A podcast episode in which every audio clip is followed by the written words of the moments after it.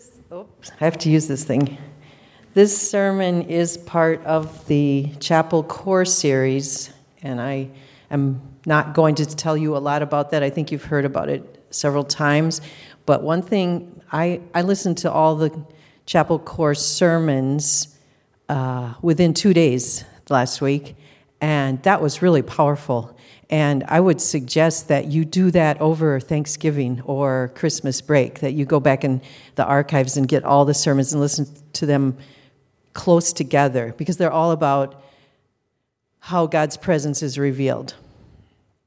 And they've all been Old Testament so far.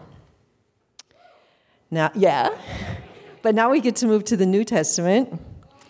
Okay. Um, and I let's just let's just start for by asking God to anoint this thing.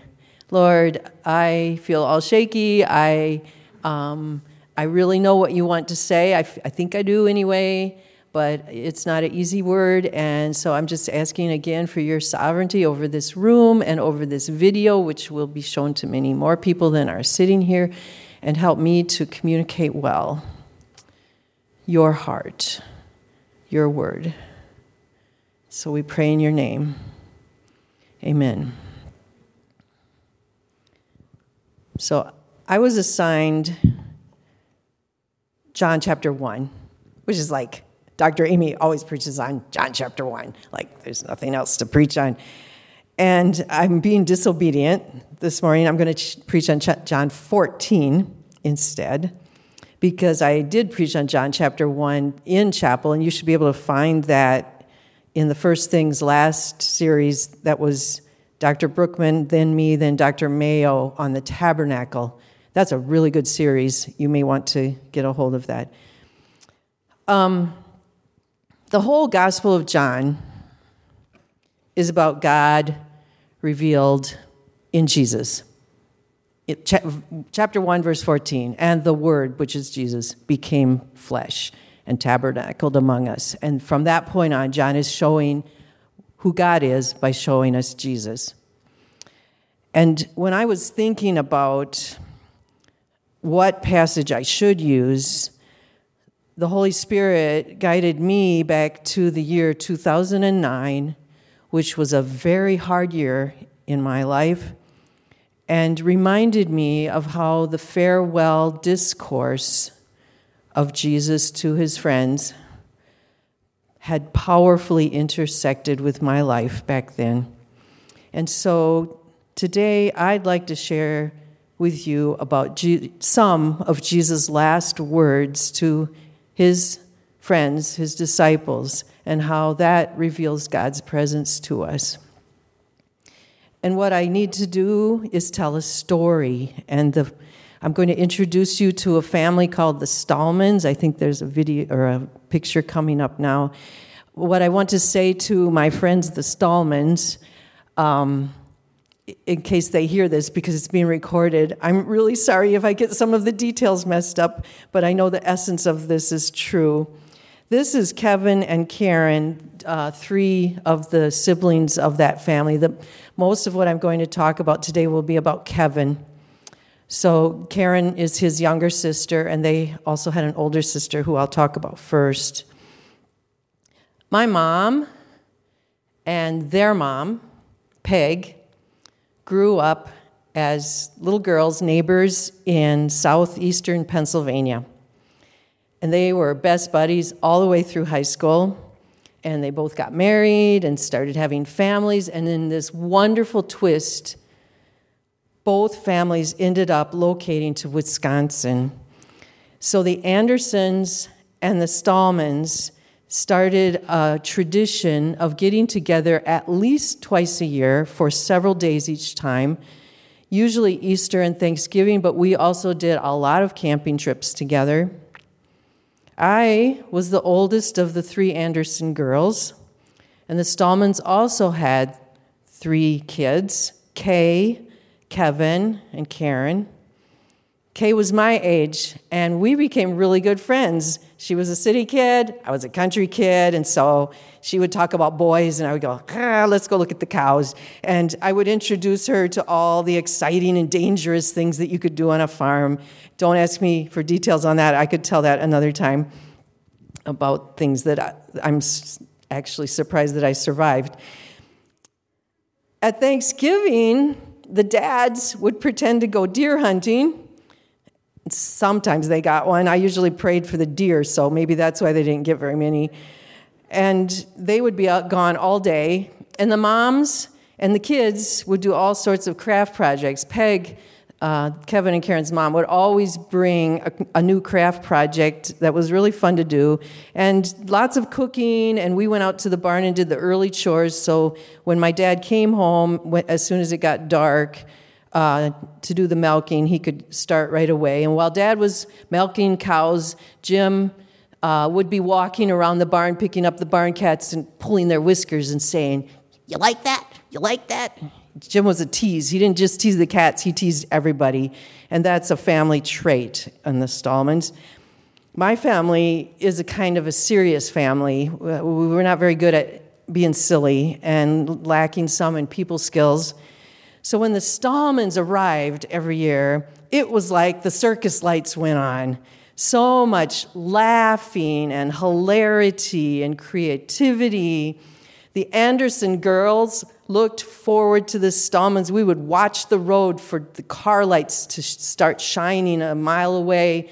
That, that, that, that was probably the Stallmans. And We could tell it was the Stallmans because the car would be moving really slow because Jim would be teasing the kids who wanted to get to the farm, and he would drive slower and slower the more they wanted to get there to make them go crazy. So the Stallmans became closer to us than our cousins were, very close to us. Kay, who was my age, died of a brain tumor when she was 15, when I was 15 this was the first major loss that I ever experienced in my life. I knew she was going to have surgery. I knew that it was a serious thing. I just expected everything to turn out okay, like kids do. And of course, this was a huge loss for, for me, but even more for the Stallman family. Well, I went on to college. I got involved in Chi Alpha. And for some reason, I invited Kevin, who was five years younger than me, to come along to the SALT conference one year. That's a big regional student gathering over New Year's. I, I thought he, I would get him converted to be a Christian. And we had this long drive in the car to and from SALT. And lo and behold, I discovered that he had grown up as a Christian, we, same as me. We just never talked about church stuff when we were kids. Kevin and Karen were enough younger than me that I hardly noticed them growing up. That long car ride became the beginning of a friendship that became really, really special. Kevin moved from being a sort of cousin to a sort of brother. We talked about all sorts of personal things, including how he had planned to marry me when he was a little boy. That wasn't going to happen or, or serious things like he shared with me that he had been abused by a sports coach when he was little. And now we were young adults. And we didn't see each other at the twice a year family gatherings anymore. Those, those happened a few more times, but not very much. But we found other ways to connect as much as possible. I became a missionary to Germany but I flew back for Kevin's wedding to Cherie, and then I slept through the whole wedding with jet lag. Kevin and Cherie visited me in Cologne, where I was missionary, and I once flew from when after I was here at North Central, I once flew from SBL at Nashville, Tennessee, to Ohio, where they lived, and then drove with them to her parents and then on to Wisconsin to have Thanksgiving with Jim and Peg.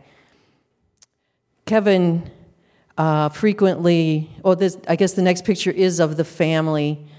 No, wait, yep. So there's Jim on the far left. I'm going to talk about him with Peg. Kevin and Cherie in the back with their two boys. Karen and Kevin, two Kevins in the family, with their two girls. Um, so uh, another time uh, that there is a where'd that note go? Did it was it up there before? Okay, that note. That's just an example of Kevin would leave little notes behind. I have a really funny one from him, but I couldn't find it about he when they visited me in Germany. When you say thank you, you say Dankeschön, and he wrote donkey shoes for the eating and drinking and on like that. But I couldn't find that one. But this is a blessing that he just left for me. Another time I came to the Stallman's timeshare in Door County. If you haven't been to Door County, it's lovely. And we had a wonderful time with the whole clan there. Kevin had discovered that I couldn't get my favorite soda, which is Ruby Red Squirt, in, in Minnesota. You couldn't buy it anywhere here. And so he and his two boys secretly bought a whole lot of Ruby Red Squirt and hid it in my, in my car under the luggage. So I didn't discover it until I got home. And we made jokes afterward about how I had smuggled it across the Wisconsin Minnesota border, and I was lucky I didn't get caught when we went through customs. Of course, the Stallmans were huge Packers fans. They have season tickets, those are not easy to get. And so we share that. And Kevin and I did a lot of correspondence during the Iraq War and discovered that our political leanings were also pretty similar. When he was on the committee at his church to hire a new pastor, he wrote to me and bounced questions and ideas off of me. He took that as seriously as he did his job, which had something to do with managing millions of dollars of real estate for some big company. Jim got cancer around 2007. Jim was a fighter. He tried every treatment they offered him, and he lived a lot longer than had been expected. During that period, I tried to get over to Plymouth, Wisconsin, where they lived as much as I could, timing my visits to match up with Kevin and Cherie's. And when Jim died in 2009, I arrived the night before the funeral in March when the family was there in the church, they were up at the front standing in a circle praying and just standing together. And I was sitting in a pew watching them pray. And Kevin came over and said, Why don't you join us? You're part of the family. And the next day, I was grading New Testament exams. So I, while the preparations were going on in the morning, I was in a back room grading exams. And in spite of the heaviness that Kevin must have felt at his at his dad's funeral, he stopped by several times to talk to me. I was privileged to read a scripture for Jim's funeral. Jim was a veteran and had been a major force in creating a veterans memorial in Plymouth. So after the funeral, all the mourners walked from the church to the memorial I had a long drive back to St. Paul that day, so I drove to the memorial and for a goodbye hug. That was March. Now I'm going to read something to you from my journal from September, same year. My therapist thinks that I don't have well developed object permanence, and that's why it's so hard for me to say goodbye. When I leave a place or a person, it feels like a death. I have trouble believing that I will see them again. So goodbyes are kind of like a death for me. But when I said goodbye to Kevin at Jim's funeral, I took it for granted that I would see him again many more times over many more years. And then in June, I get this phone call from mom, and she says, It's not good news. And he's gone. I feel betrayed. My fears have been justified. Every goodbye could be the last goodbye. How can a person live with that? Kevin died suddenly, probably of a brain aneurysm, at 45 years of age. His funeral was in June. So I flew to Ohio, and both our families were there to mourn, along with many other people who came from near and far because Kevin was well loved. And again, the family asked me to read a scripture, this time out of John 14. I looked at the text, and something became real to me in a way that I had never experienced before. And I asked if it was okay, and they gave me permission to, to do more than just read the scripture, but to also comment on it. And now, uh, what you'll see next is the bulletin from the funeral and my little notes from which I said basically what I'm going to say now. Speaking to the people at the funeral, all of us are sitting here today in deep shock. When Jim died, it was the completion of a long life, well lived.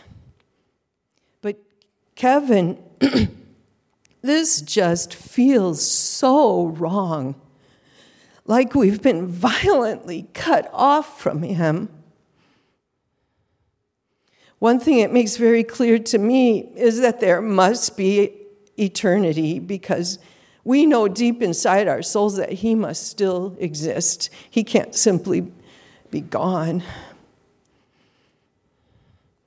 And another thing that I've learned in the past 24 hours is about the death of Jesus.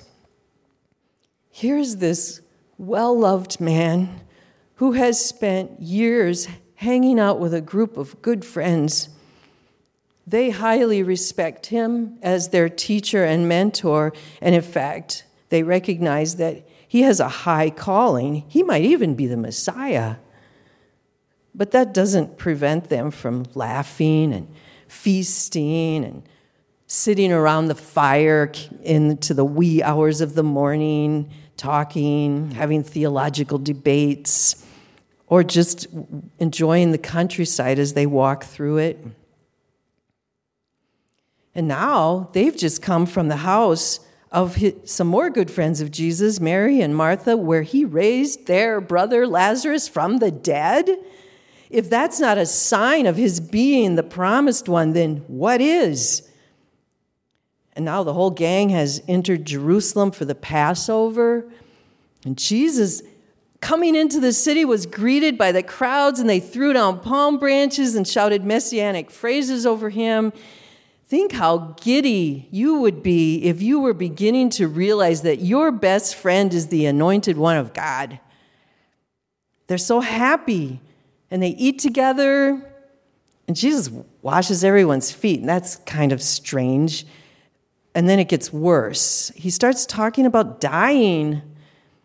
Well, everyone has to die sometime, but really, he should focus now on taking the rulership of Israel. Jesus, meanwhile, knows how hard the shock is going to be on them. They think they're going to be part of the new golden age of Israel and they'll be important in his kingdom, but also still best friends. The old gang who used to walk the dusty paths while Jesus preached to the poor and healed the lepers. He knows that from one minute to the next, everything is going to go wrong. The arrest, the trial through the night, the torture, the walk to the place of execution, the hours of agony before he dies and is buried. Their joy will turn to grief they will feel betrayed and they won't understand. They'll be afraid for their own lives. But most of all, they'll have this deep, deep aching agony in their guts, suddenly and violently cut off from this friend they live, love so much. They're going to feel like we did at the funeral that day all that pain, And by resonating with their loss, we also learn something about who Jesus is and how Jesus is the presence of God to them. He's not going to spare them the pain, but He is going to prepare them for it. And now, because there's not time to read the whole chapter, I'm going to paraphrase part of his prep- preparatory words in John 14. I encourage you to read the whole chapter, maybe for your devotions tomorrow. And if you're angry at God this morning, because I'm sure somebody is, then let him speak to you now the way he spoke to his best friends back then. Hey, guys, don't be upset. Trust me. I'm going to leave for a while, but I'll come back for you, I promise, and you'll know the way. Thomas. Jesus, we don't know where you're going. How can we know the way? Perfect setup for an I am statement, my Johannine literature students know. We, how can we even know the way? Jesus says, I am the way and the truth and the life. The, the way to the Father is through me. If you know me, you know the Father. I am in the Father, and the Father is in me. I speak the words that the Father is speaking, I do the deeds that the Father is doing. And because I'm leaving, this is good news because that means the Father is going to send another advocate to you, the Spirit the Spirit of truth, and He's going to be in you. And that's going to help too. So keep my word, and before you know it, my Father and I will come to you, and you, are, will, you will have the same kind of community with us that we have with each other. In other words, the kind of community that's in the Trinity is the kind of community God has with us. And then at the end, he says, Here, let me bless you with my peace because I'm going to give you a totally different kind of shalom than the world does.